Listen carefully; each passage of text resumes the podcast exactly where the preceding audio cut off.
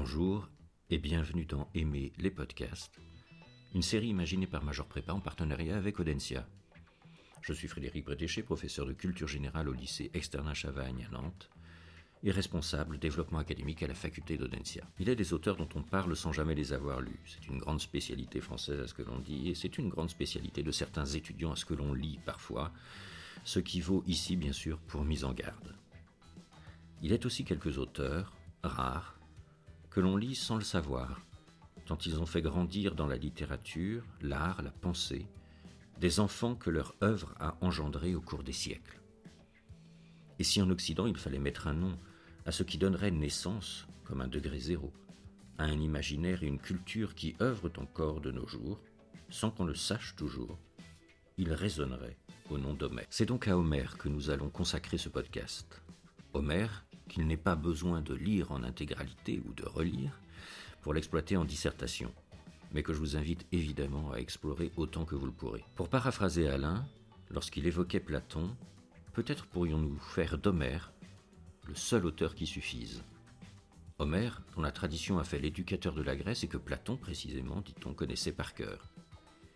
Et de fait, il y a dans l'Iliade et l'Odyssée tout ce par quoi il est possible à chacun, sous les fictions et les noms que deux millénaires n'ont pas effacés, de penser la vie, de la vivre authentiquement et, comme Achille et Ulysse, de l'aimer. Deux épopées donc, l'une, l'Iliade, marquée par le saut de la colère d'Achille, de la démesure, de la mort, mais aussi de l'amitié bouleversante d'Achille pour Patrocle et bouleversée par la mort de ce dernier. L'autre, l'Odyssée, marquée par l'empreinte de la ruse d'Ulysse, de sa volonté de puissance de vivre et de ne jamais oublier l'amour qu'il porte à sa terre natale, Ithaque, et à son épouse Pénélope. Et entre ces deux épopées, il y a un monde qui pourtant réunit ceux que les moires, déesses funestes, séparent, celui de la poésie, comme un fil d'Ariane qui tisse, à l'image de Pénélope, des motifs qui sans cesse nous rappellent, aux vers 46 et 49 du chant 24 de l'Iliade, qu'on doit perdre sans doute un jour celui que l'on aime, ou son fils, ou son frère issu d'une mère commune.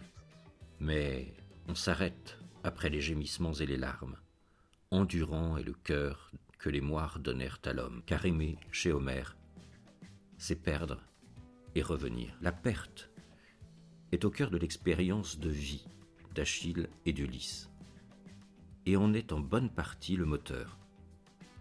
Double perte au moins pour Achille, celle de Briséis, dont tout porte à croire qu'il l'aimait, qui lui fut ravi par Agamemnon, et dont ce ravissement le poussa à cesser de combattre.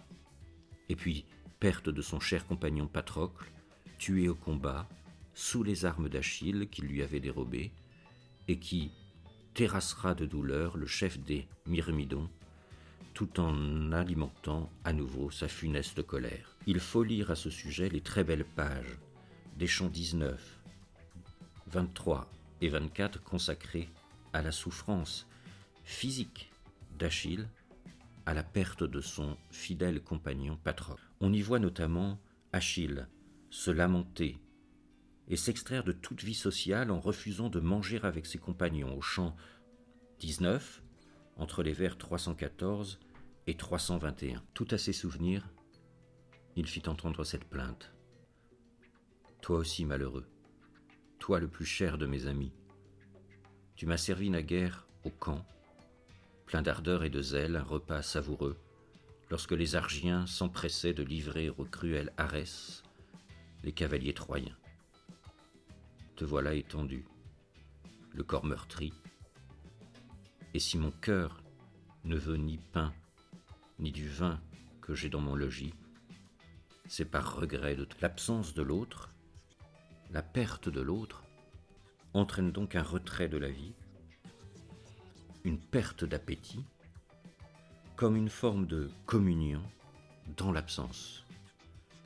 Se retirer de la vie alors que l'autre est mort et soit encore vivant, c'est poursuivre un lien d'amitié, une forme de communion dans cette absence. Et puis, on voit encore Achille, ne dormant plus, convoquant dans un très beau passage du chant 23 entre les vers 94 et 110, l'ombre de Patrocle qu'il tente en vain de saisir après s'être adressé à Patrocle.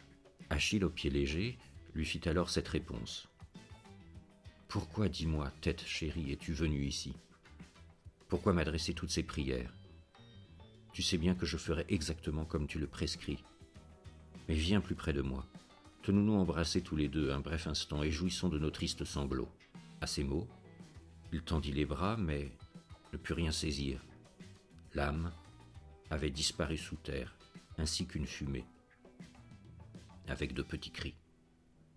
Achille, étonné, sursauta, et tout en se frappant les mains, il dit ces mots plaintifs. Hélas, il y a donc, même dans la maison d'Hadès, une âme, ou bien une ombre, d'où l'esprit s'est retiré Tout au long de la nuit, l'âme du malheureux Patrocle s'est tenue à côté de moi, pleurante, désolée, et me pressant de l'exaucer. C'était tout à fait lui. À ces mots, il fit naître en tout le désir de sanglots. L'aurore aux doigts de rose les trouva pleurant encore autour du pitoyable mort. Double perte également du côté d'Ulysse. Celle de son chemin pour revenir à Ithaque, égaré par les dieux et les vents mauvais, empêché par des stratagèmes divins qu'il lui faudra compter par la ruse et la mémoire pour retrouver son épouse Pénélope, son île, son royaume, et perte également de ses chers compagnons dont pas un ne reviendra de ses errances odysséennes. À la croisée de ces pertes rayonne un sentiment d'attachement profond, qui se décompose en éclairages différents sur les personnages et les situations selon l'orientation du prisme, évidemment.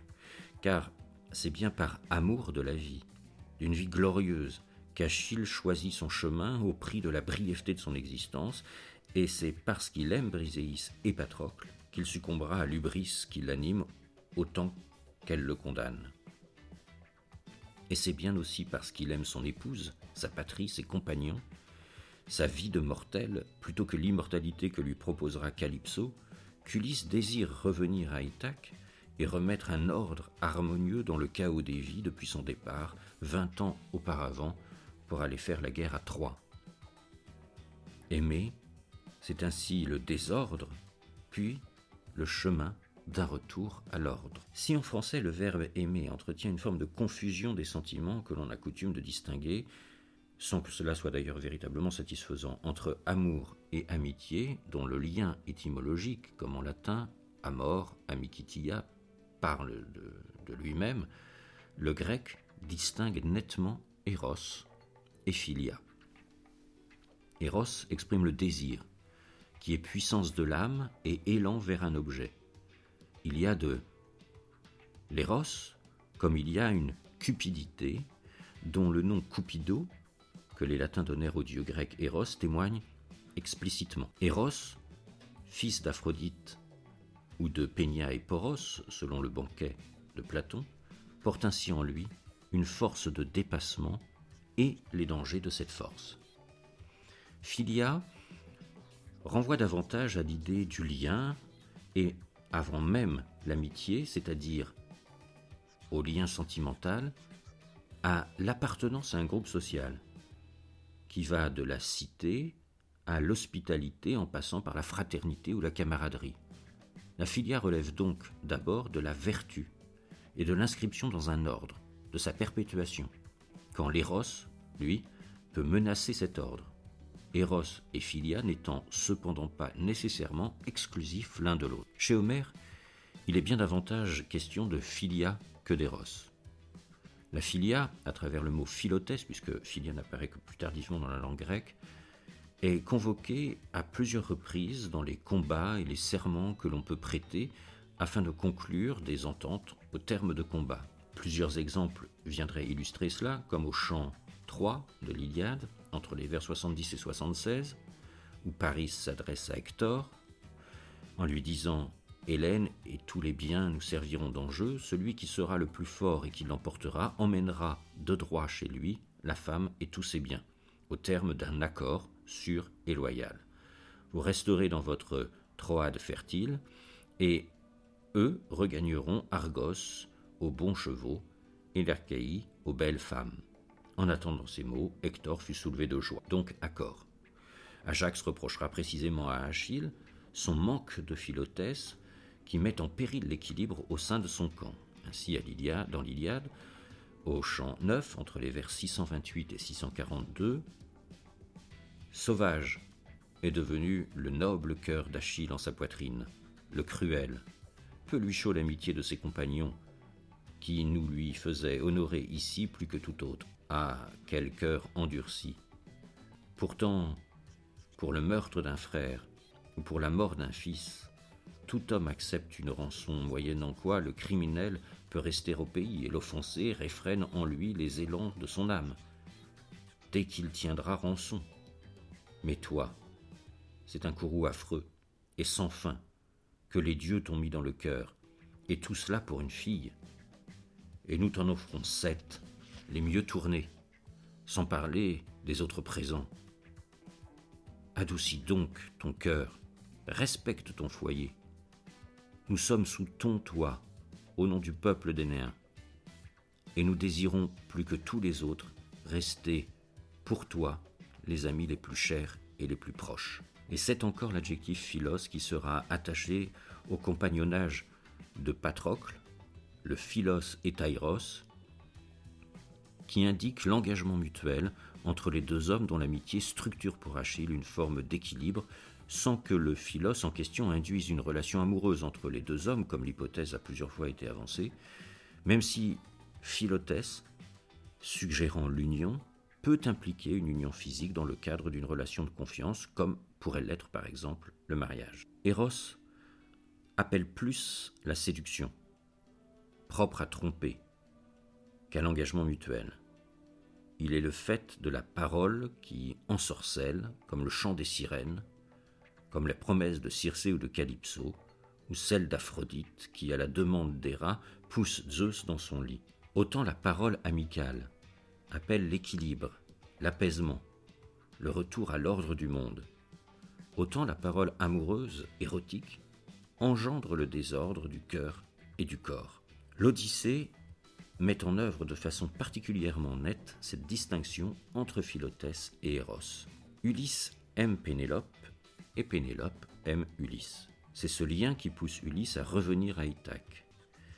C'est le même lien qui pousse Pénélope, en l'absence de son époux et dans l'attente de son retour, à retarder la confection de la tapisserie qui à la fois incarne le lien entre mari et femme et une réalité nouvelle qu'il s'agit de ne pas faire advenir afin qu'elle ne se substitue pas à l'ordre ancien. Aimer, c'est maintenir un ordre malgré les vents mauvais, malgré les tentations. C'est le chemin vers le bonheur et l'antidote de la perte qui, sans cesse, menace les deux époux et qui les plonge parfois dans de grandes tristesses. Ainsi, Ulysse, au chant 6 de l'Odyssée, entre les vers 180 et 185, s'adresse à Nausicaa. Et les dieux puissent accorder ce que tu désires, un mari et une maison, sans oublier la concorde précieuse. Il n'est rien de meilleur au monde qu'un homme et une femme dans l'accord de leurs pensées, tenant une maison pour le malheur de leurs ennemis et la joie des amis, mais d'abord pour leur propre joie.